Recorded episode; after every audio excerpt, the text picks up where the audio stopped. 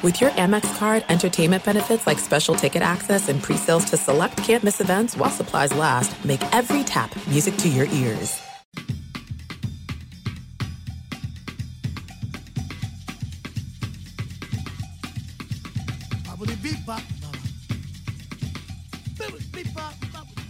All right, welcome to the Pelicans Podcast Network. Another edition of Between Bites with Nina Compton and Larry Miller. Nina, No, you. Yes, I, if we just get our voices out of the way because you're about to be blown away. We're joined today by the legendary Joel Meyers. Joel, welcome. Uh, thank you for having me, both of you, because I appreciate what you guys do. I mean, and you come and you put up with us. You come to the games, and we appreciate that. We love going to the games. And if we don't go to the games or if Pelicans are out of town, we have you in our living room telling us what's happening. Yeah, and we and I'm fortunate. I get to work with Antonio Daniels and Jen Hill, and we've been together a long time. And in fact, it's 11 years for me with Jen. Antonio, the last four years, and he's just a pick me up. He's it's, passionate. It's, it's amazing the way you guys. It sounds like you grew up together, just chatting in the in your bedrooms, falling asleep. How did you get into broadcasting? been on forever. And I was on the air when I was at the University of Missouri. I, in fact, I ran out of radio stations there. I did because you know you're on the campus station, then somebody hears you and you get hired away. You go to K Tiger, KTGR, in the old Tiger Hotel. Listen to that. And they're two and a half minute songs, you know, back then. Right. And if you needed the water closet, you were in trouble. so, and then off to KFMZ, and I ran out of stations. So, it was a good start. That was a great start. Now, you grew up in St. Louis. Yes. What is it? Why is that the mecca of uh, sports broadcasting? I mean, you, you who did you listen to growing up? Well, I was spoiled. Yeah. Because we had Harry Caray and Jack Buck Yeah. doing the Cardinals. Jerry Gross was our basketball announcer on the Hawks before Skip Caray took over, right before they left, and eventually Skip went with the ball club. I didn't know Atlanta. that's how Skip got to Atlanta. Yes. I grew up with Skip. Yeah, yeah. Skip was the Hawks. And I'd say a couple of years before, maybe 65, 66, because the Hawks were gone uh, by 68, 69 season and moved to Atlanta. So their last season in St. Louis was 67, 68. So I listened, the old clock radio, there were monsters that you had in your bedroom. Yeah. And that's the way I fell asleep at night, That's- listening to basketball. And we also had really good football announcers doing the Cardinals, the Big Red, as we called them in those days. But St. Louis, you also had KMOX. And that was my last station there, which was a blowtorch. It was one of the clear channels, 50,000 watts. And at the end of the day, when everybody, they had to lower after sunset the smaller stations and then the big booming stations like KMOX. They went all over the country. So, in St. Louis, what is, if I have to go tomorrow, what's the one thing I must eat? Well, it's kind of funny because, you know, St. Louis pizza is made with a, a cheese we don't know where it emanates from. I, I like to say it's like good wine, it's a blend. Right. you know? but Provel cheese, and it's paper thin, very crispy. If you know New Haven, Connecticut, mm-hmm. like Sally's and Frank Pepe's, cut in squares in old beat up square pans, and it's exceptional. And you also want to go on the hill. The Hill District is the Italian district of St. Louis, which is where Yogi Berra, Joe Garagiola grew up, and those little houses that they grew up in are the same Oh, wow. identical. They weren't bulldozed like a lot of other places. Right. St. Louis is very, very similar to New Orleans. They don't bulldoze; they restore. That's great. Yeah. I love that. Now, I can imagine that not just St. Louis, but through your career, now you travel a lot. How do you pick a restaurant when you're traveling? How often is it, I've got to go back to this restaurant that I've loved for all these years, or let me try this new one? Well, first of all, local knowledge is everything. It's like when I came to New Orleans. I had a list people gave me that you have to try. And you find out by the locals and the other broadcasters where should I go next time I'm here. So if it's the Western Conference, we're there twice a year. Eastern Conference only once. So like we're going to New York coming up right after All Star and Toronto, which world class city, international, beautiful. Uh, I have my and Alex McKechnie, who's their head of sports medicine, has already texted me. We've got a table, uh, and then I already booked a table at Il Mulino in New York, the original. Oh, how fun. Eh, Oh God! And then Emmet Cohen is playing that night. I collect music, and he's a prodigy. Early '30s piano jazz. Uh, there's options that night though. It's really tough. There's like two or three great besides Emmet. playing in New York that night, second sets. So dinner at 8, 8.30, 10.30, you're at a jazz club. It's pretty, That that's strong. like a lovely evening. yeah, Yeah. It's, and, And we're, I- we're lucky like that on Frenchmen Street. Right. Yeah. You have everything planned out. I love that. Yeah. So where are some of your favorites when you're not a, when you're not traveling for work? Where do you like to go? Like what are your favorite food cities besides New Orleans? Well, San Francisco. I love San Francisco. Live there. And that was a long time ago. Our first son was born there. So only great thoughts, great memories. And San Francisco has evolved as well as a very good food city.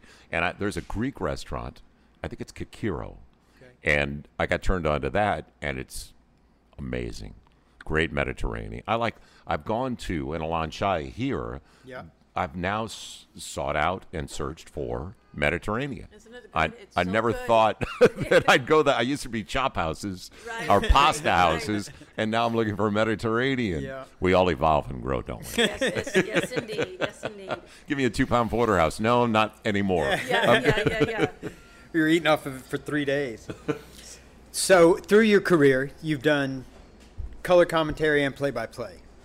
You can only do one for the rest of your life. Which one are you picking? Well, basketball is my love, and I love what I do here. I love the game, and I, I owe it. It's kind of funny because I'm having dinner with him and his wife tonight, and that's Bob Pettit, Hall of Famer, top 50, top 75. Having dinner with Bob and Alma tonight, and I fell in love with the game. My brother, eight years older than myself, would take me to all the Hawks games at Kiel Auditorium, and I was amazed watching them play. And Bob retired when I was really young. He retired after 11 seasons in 1965. But because of Bob and the guys he played with, like Lenny Wilkens, and I can go down the list, Paul Silas, Bill Bridges, guys like that, uh, I just fell in love with it. It was, and I played as a kid. I was never any good, but I loved the game. So I owe a great deal to Bob just for the amazement of, you know, when you're a kid, that's what I love at our arena. It's a lot of kids in the building, and our director shoots them when we're taking breaks. He's not shooting adults screaming; it's the kids trying to get on the big screen, Right. Yeah. and it's sweet. And that's why I, we didn't have a big screen, but I went to the game and I was amazed by these gifted, gifted guys. Well, it's fun too that our team now acts like a bunch of excited kids when everything's going well. Right. They care about each other. And and the post game interviews that they're you know they'll try and be Right. Well I just played the game and you know we went out to play defense and all of a sudden Jose's jumping up throwing a towel on top of your and head. the water, water Yeah, and the water. But that's the the key is the chemistry we have developed now, and I tell people all the time, this is not about this season. That's why David Griffin has done such a good job. He's brought uh, a different culture, a different environment completely. So David's got Trajan, Swin, and Bryson, and I should mention their last name, but everybody knows Trajan Langdon, Swin Cash, Bryson Graham, and so David's put together and assembled a really good front office. And in any, I don't care what your business is, you guys are real successes. You need a flow chart. You need people that are responsible and ready, and they're really on top of it. We so we have a good thing going. with, Yeah, with, yeah. with everybody. The uh, it's amazing too how many how fortunately uh, some of these products of Duke University turned out because you just couldn't stand these guys when they were at Duke. Glad you said it. Man, but now they're here. I love them. Right, Amazing right. job, great job. You know- or when they quit playing, I'm happy when they quit playing and move into the front office. Yeah, well, we had Trajan, right? Yeah. Yeah, because I just had a picture with Taken, and Alaa asked, he said, come, get in this picture with us. And it was Trajan and Alaa Abdelnaby, who does the color for uh, the Philadelphia 76ers know for a number of years. So Okay. I tweeted it out. and But I had spent time with Mike Krzyzewski for USA Basketball way back when, and we sat in a conference room in Vegas doing interviews with each individual player for down the road we had to do so we had to wait 15 20 minutes between each guy coming down from his his room and then I realized now I know why Duke does so well because this is a quality guy. Yeah. This is a really good person. Besides X's and O's, you can understand why when he meets with families and meets with the players, want to go play with. He's a good person. Yeah. Right. So after being around Coach K, and a couple of times we did this for USA Basketball, I understood it completely. That's neat.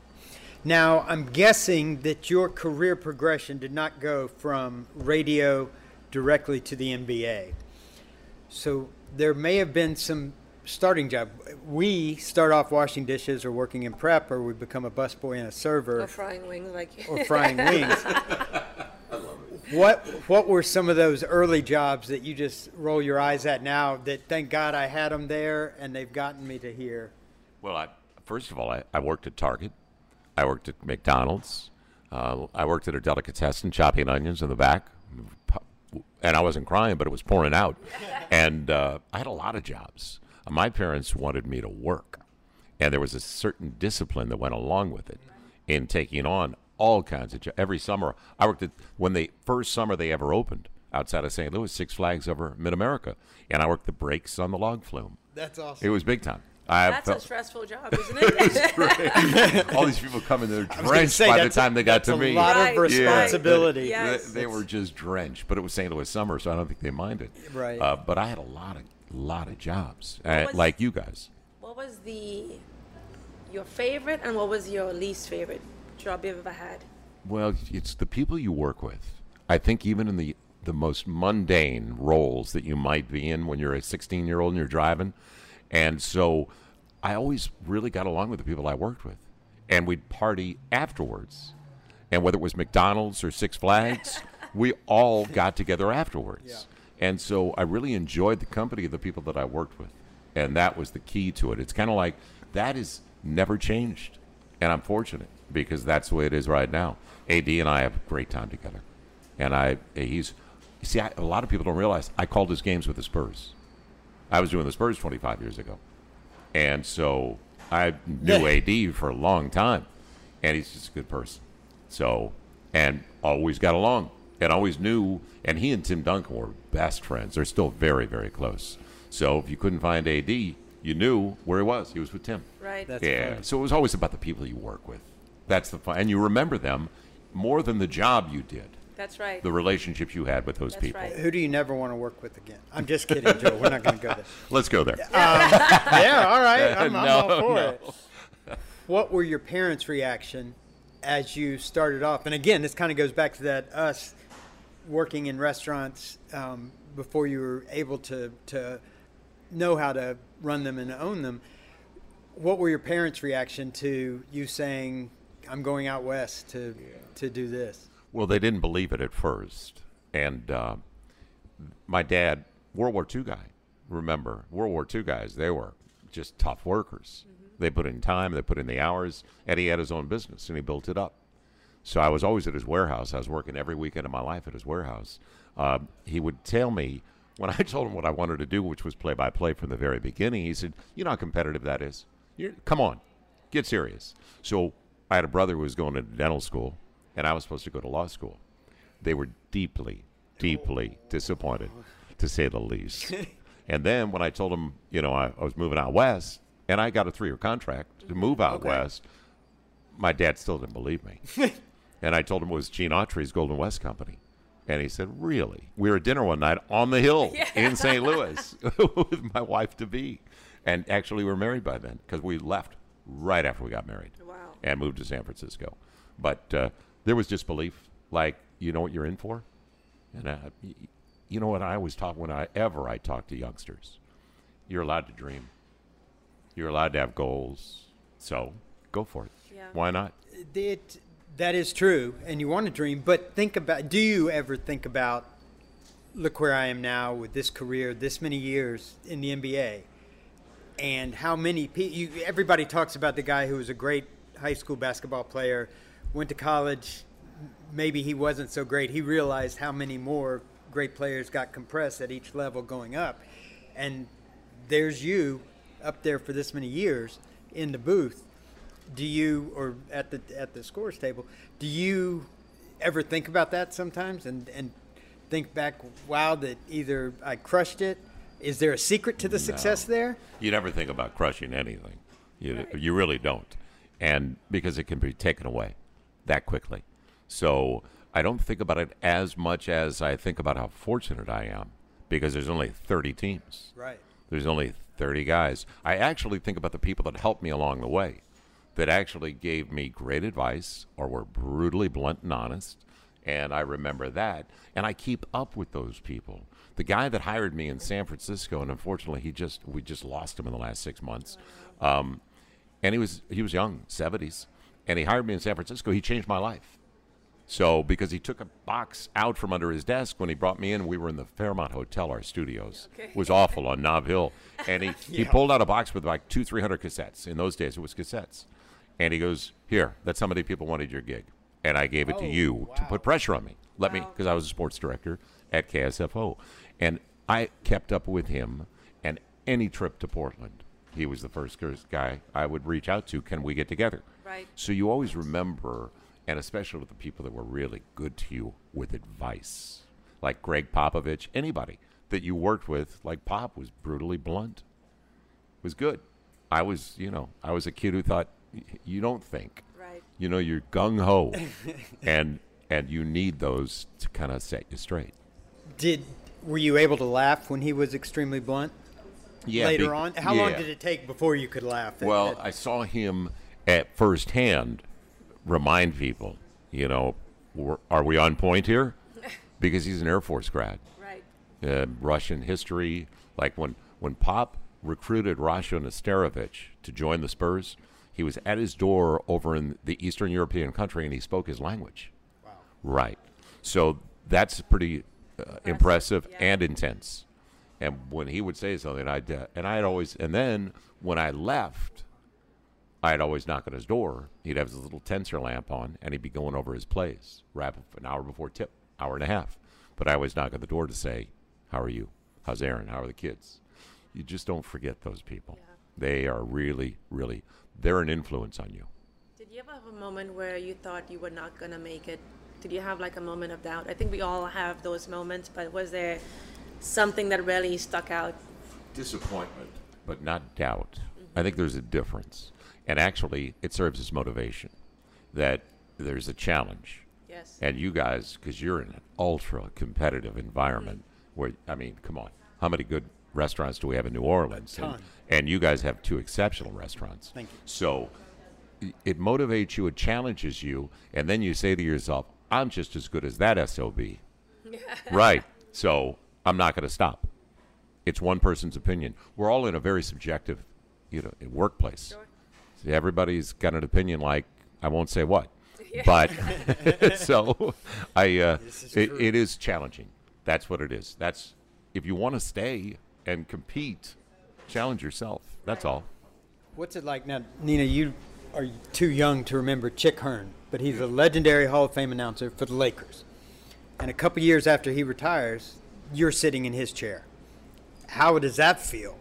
Does, is that pressure in your head, or you just shake it off and say, "Here I am. I got hired for the job. I'm doing it." Well, first of all, he was really good to me because he was a Southern Illinois guy. Oh, I didn't know. Yeah, he was he was Southern Illinois, and so he was real close to St. Louis, maybe two two and a half hours out of St. Louis, and he was a tall guy. So when I was doing the Spurs, we, he'd always put his arm around me. We'd take a walk because he was about six four, six five, I'd say, and we'd walk and we'd talk. And he asked me, "How's it going, kid?" You know, he wanted to know. So he couldn't have been kinder, but I was doing the Spurs at the time, and I was in heaven. I was with Gregg Popovich and R.C. Buford. So I was really content. I would have been the Spurs guy forever. And the Lakers, because I was under contract, called the Spurs. Otherwise, it would have been tampering. Right. And my one son was going into his first year of college, and my other son was going into his first year of high school, ninth grade. So that was the tug. It was more personal than professional because I was really, really content and happy. I was working with Gregg Popovich and R.C. Buford, and I had I just won a title in 03. And so you're leaving a team, and I was I went I jumped on the bus for everything for practice for shoot arounds. You know I was proverbial pig in you know what, and so I didn't want to go, but I wanted to be with my family, and they were in L.A. So it was a tough commute. I kept a place, an apartment in San Antonio, and uh, so I didn't think about it really. Back to your original premise, I didn't think about nobody replaces somebody that good, an iconic figure. That I mean, some of it, the terminology that he put into play during the broadcast, and then later the simulcast, the telecast, uh, they're around today, Yep. and they'll be around forever. So he was a pioneer. Speaking of inventing phrases, can you think of any that, that come across that somebody else came up with that say, I don't even know what it is, but uh, somebody invented the phrase crossover. Um, can you remember certain times where words popped out that are now common usage that we didn't use, or did it take, you know, I guess Cousy or Havlicek there, they probably got somebody fired up and, and they described their dribbling or passing in a way that we still use today just as common language. Is right. anything there? Well, I think we become more economical because we were all really because of radio before television, and we were all. I I grew up in radio, and I moved over to TV, and it was for economic reasons more than anything else because I was happy in radio. Uh, but we became more economical, so radio was fun because you could get away with everything and anything. you could, and nobody was watching. if you wanted to embellish it, you could have a great time with it, and you could make that play that was fairly mundane. You could make it spectacular. but you always wanted to beat the crowd. That was the key to ah. a rat a tat tat.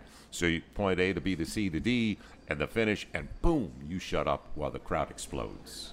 But you had to be a good. I learned that was the key on radio was cadence, you know, rhythm and cadence. So no, I mean, I like the way Marv would say yes. I was that yeah, was the one that popped yeah. in my head. Uh, I've always said got it. Then that was always something I always used because yeah, and I. But I, I like the way we've all pulled back a little, and if anything, I have to try to maintain that because uh, we get into it and let the picture tell the story more, and we have so much fun. You know, with AD and I going back and forth, that let it breathe occasionally. right. Neat. Well, speaking of, I mean, like using your voice as not even daggers, like a samurai sword. That's all, folks. the sign off from the uh, That wasn't Lakers game. That's That was not premeditated. That's amazing. And It- when you said that's all, folks. right. Now we'll back up a little bit. When it uh, and I like AD, certain- the other Anthony Davis, Yeah. uh, the other AD. But I, I really that was not. It was just the amount. Like the other night when But th- let's tell him that on his last day yeah, he wore in the New T-shirt, Orleans, he wore which a I thought T-shirt that was, said, Right. "That's all." you know, Mrs. Benson. Gayle has been like a unbelievable saint. to Yeah. everybody, Yeah, and especially to Anthony Davis and his entire family. That's not the way you depart. Right. Right. That's you know, it's like, oh, this this agent, he's my new bestest buddy. Well, wait a minute. What about all these people that have been in your corner since you got here? Right. Right. I mean, I could go into stories where I'm with our head of media and there's a phone call and it's a member of his family asking for something. And it's done right away. Right. So remember how good it was and how good they treated you and your family.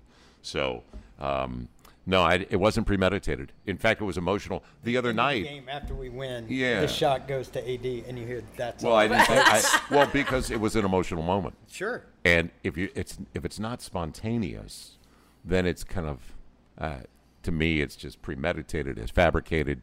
It's not as Yeah, natural, genuine, yeah. Right. So I didn't even think about it. The other night, Trey hit that against the Lakers. Trey hit the second three, and it was like 30 feet away, and I just stood up. That's the first time in my 11 years here that I've left my seat. But it was an emotional moment for us. We had to get that win. It was a weekend that we had to succeed, and we did. And we did. We had a Yeah. great weekend, great week. We're going to keep it going. The challenges of being for 11 years with the team, and you're able to say we and us, and you're able to be so excited that you stand up for the first time calling a game. In the off season, you go and just say it's a, a uh, it's another sport even that if you're calling a football game, how do you is it easier to broadcast that game as a neutral observer? Yes, absolutely. is it? Because I don't live with them. Right. See, I live with these guys. I get on the bus with these guys. I eat post and pregame meals with these guys. David has made it so that AD and I and Jen were at the, the team dinners. That's nice. You were in Beverly Hills, right down the street at an Italian restaurant, or Salt Lake City the other night at Valter's, the Italian restaurant. We're with them, and that's the key: is that you know they know how much we care. Yes. If you care, they're going to feel it. if if it's authentic, and we have that now, it is really authentic what we have going in the locker room. These guys really care. That's why I'm glad we didn't make any big deals at the trade deadline. See, we we lost a really yet? good person, but it was you know Devonte and a great teammate. I told Devonte what uh, how I felt. He's an incredible teammate because he hadn't been getting as many minutes, but he was there to support his team, Yep. and everybody loves him. Great guy. So we want only the best for him, and he was rewarded. Griff gave him a great contract to come here, uh, but that's why I'm happy that we're waiting to see because, as I said, it's not about this year. We're building the right way. We're not trying to steal somebody else's talent like a major market is doing right, now. Right. And we know who we're talking about. The uh, who, who's been a player that just through your whole career, when when you were with a single team, that you lost or that was traded? Not you didn't lose them, but um, they were traded or cut, and you're like, damn, I really missed that guy. Jrue. Yeah. I love Jrue. My son went state with him in high school. Oh, and I've watched Jrue and Aaron and Justin grow up to young men, dads, great people, great family.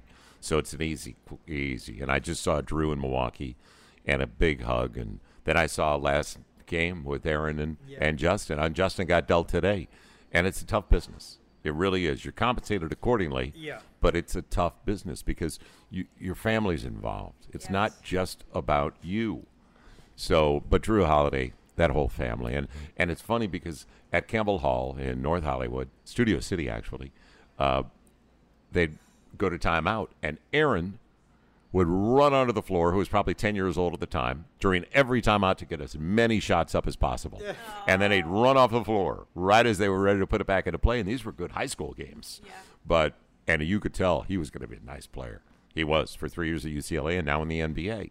So uh, the Holiday family stands out, and Jrue especially, and his wife and the kids. Jrue's just He's inc- coming to eat, and he Yeah. the best. It's just, just- that, that smile will. Yes, The best. big Warm the room. and Yeah, great family. you know he eats. He's like, just feed me. Yeah, you know, he's and a it's wonderful just guy. uh, a great energy. and he hasn't changed.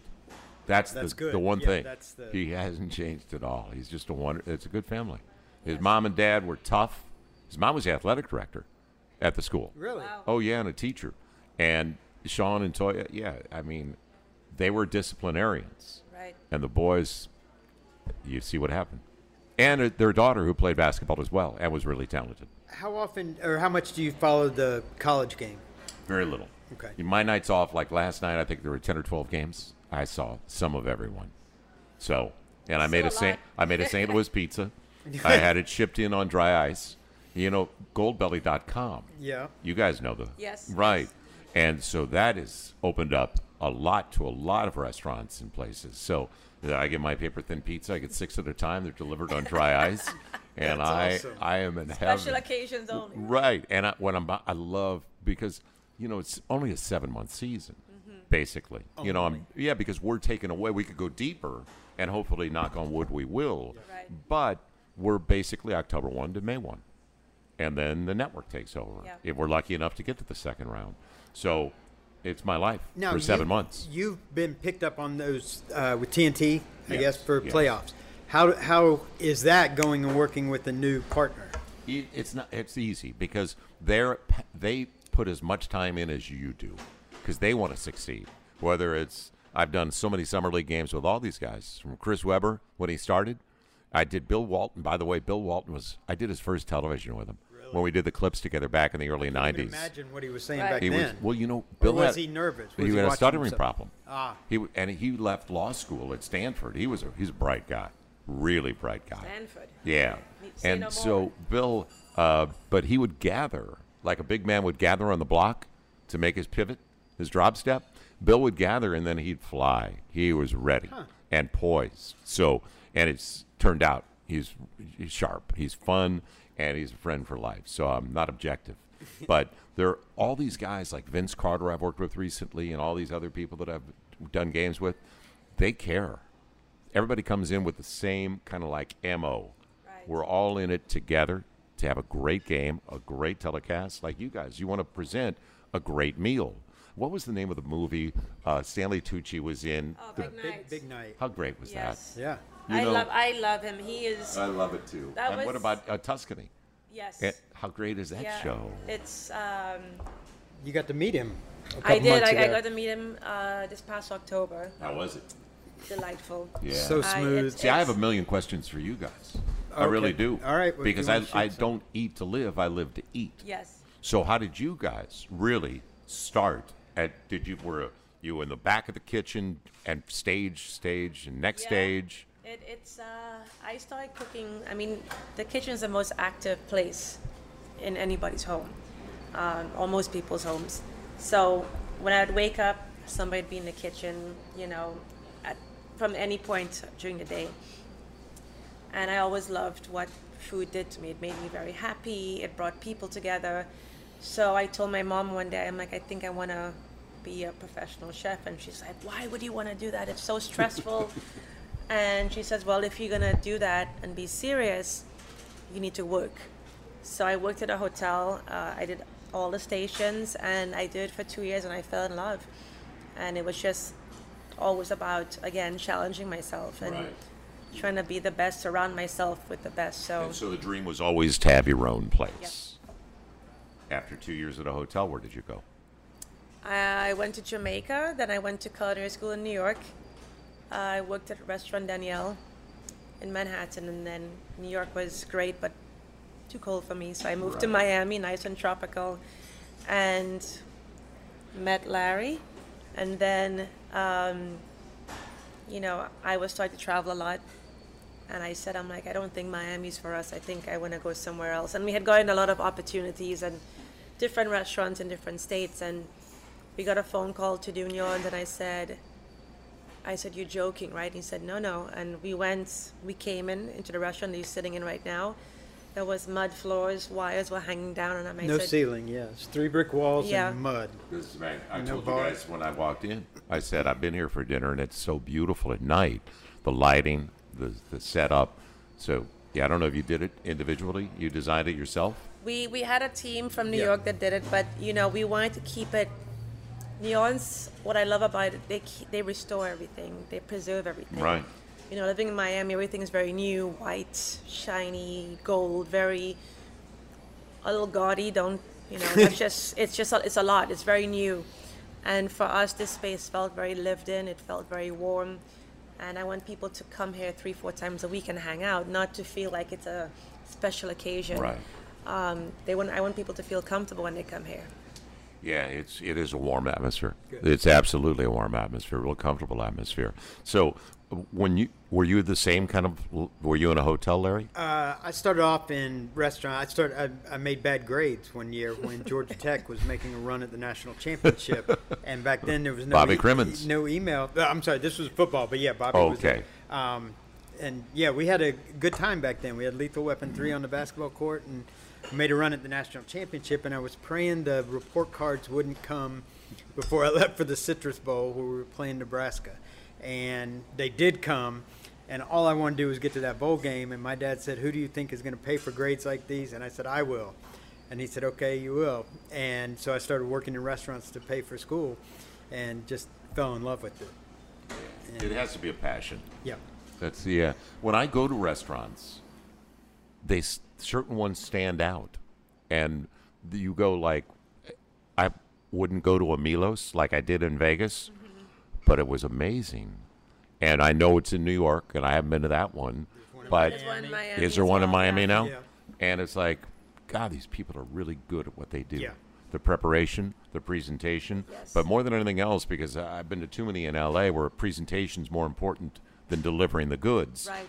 And their their food was exceptional. I think that's kind of a metaphor for LA, isn't it? And not just food. The presentation well, I got such a is the, kick out of places where they give you this massive plate, and then there would be three ounces or four ounces Right, of food, right, right, right. and it was like, I think something's missing Yes, here. yes, yes, yes, yes. Really, should I wake these people? Yeah. so, no, I I do appreciate what you guys do. Yes. I do. Well, thank you. Yeah, Well- because we're all on the road a lot, and we don't tend to cook a lot. How has the restaurant world around the country and Canada as well changed over the years? It, it's it, and I'll back up and say, for me, you can't you can't go to a city now and not find a good restaurant. Right. Um, when in the old days that wasn't necessarily the case. Yeah, well, I think we all are living a, a cleaner lifestyle. You know, where we would all eat a lot of fried food in the past. I think now we're looking at different options. And uh, as I brought up the Mediterranean earlier, we're looking at different places than we would have 20 years ago. So, I mean, it's kind of funny. My kids grew up going to the Palm in West Hollywood, one of the originals. There was New York, Palm 1, Palm 2, and then LA. And the guy who was part owner and, and ran LA was great to me. So I always had a table. And that was, it was, the seafood was amazing, obviously, because the lobster started at three pounds, the salmon, the swordfish, the scallops. Uh, but it was overconsumption. And now I think we're all a little bit better about the way we look at things, especially when it comes to dining. So, but we're spoiled because we live in a city with so many different options. Amazing. Really spoiled. And it, it's funny when friends come in from out of town. They're like, "What's your favorite restaurant?" That's, well, what do you? You can't say that. What are you looking for? Yeah. What are you looking for? You po' boy. All right, now shrimp po' boys, or Yeah. are you looking for roast beef po' boys? And it's it's fun to see a city that's that energized and cares that much about eating. That uh, I would hate to be a refrigerator salesman in this town because I'm not sure, other than to keep your wine and beer cold, Right. that uh, too many people do a lot of cooking at home. We're very blessed with not just a fisherman and also just the produce. And now you see having all these restaurants is creating more farmers, you know, more bakers. You see a lot more of that now because, you know, 20 years ago, people were not dining out this much. Right. It was somebody's birthday or an, or an anniversary, but now people like, why why cook? I can go to, to the, my favorite restaurant three times a week, um, or I can try Ethiopian food today, or try Mediterranean, or whatever you'd like. It's it's at your fingertips, and I think we didn't have those options before, but now culturally we're seeing a lot more food that is very different to us. The one thing I'd wish we had more of in this market, two things actually. And I was spoiled by being out west, and I, I wait for it when I'm out west, is I like Mexican. Okay. I like fresh Mexican, Yeah. really fresh. And I also like Chinese. Mm-hmm. Okay. And so we're limited in that area. Whereas when I go to San Francisco or I go to Los Angeles, or, yeah, when it comes to Chinese, I, I wait. I save myself. Yeah. And with Mexican, and I do like a couple of the places I found here, but there it is so simple. I mean, some of the pico de gallo is like a bruschetta. Right. It is so perfect what they've done with the serranos and the jalapenos and the way they chopped it up, and, and it's like perfection. And it's like, we should be doing this in New Orleans. Right. Yeah. So that's I miss that more than anything. I was It's just coming. well, I hope it does. I was in LA last week, and I had to do a voiceover, and I had a couple of hours free, so I took the Uber straight to a Mexican restaurant, and it was amazing. We have We have a we have a place on Broad Street. a truck. We went during the pandemic, and we I'll were try. we were just really hungry, and I'm like, let's just. I'm starving. I need to eat something. That meal in a car. We we Brightened our whole we day. d- devoured it, and the next day, I'm like, let's go back. So if Larry's in that area, and he'll he'll stop by and he'll drop it to me at the restaurant, like it's Some some. I gotta look because I, go lady- Broad- It's- it's so I- I- 'cause good. I go Broad Street to the fairgrounds. Let's say worst case scenario, you wake up in morning of a game day, and have a little tickle in your throat. What happens? Is there a team of of, of Yeah, doctors, I've really specialists that, that jump down and Really fortunate. fix you up for the No, I'm game? knocking on all these wood tables because, I, you know, I gave up cigarettes right after my first son was born, and he's now 39. wow. And so I gave up cigarettes. Although after a great meal, sometimes once a year, you know, it'll and I'll catch a buzz off it. You know, it's like, Yeah. man, am I a lightweight? I got a, yeah, I got a buzz off a cigarette. Um, but I gave that up, and you know, people say, "What do you do?" Well, I work out. I try to, Mm-hmm. and I great, great wine, and garlic. You know, some people don't think much of it, and then I got turned on to something else. There, you know, not it's Indian spices and and Yeah. goes back in time. I'm trying to think of the name of it. They come in orange jars and they're gummies, and they're they're health food actually. Sure they are. No, Sure the they gummies are. are, Joel. Well, no, and uh, because if they weren't, well, yeah, that would ev- be we always appreciate everything. Uh, but uh, is it turmeric or turmeric. Turmeric, Yeah, yeah. turmeric. Yeah, that's it. And I, it so I'm kind of regimented, and then I I work out. I go to our place on uh, Clearview, our partners Ochsner, and uh, that's. But knock on wood, I've really been lucky. I have. I drink a lot of coffee, a lot of tea, but thank God for good red. And Yeah. plenty of garlic in your in your food. I think That's- garlic that's is the rest- supposed to be good. They say it's yeah, garlic and turmeric is definitely the combination that works the best. Okay, good because my breath stinks. But it sounds great.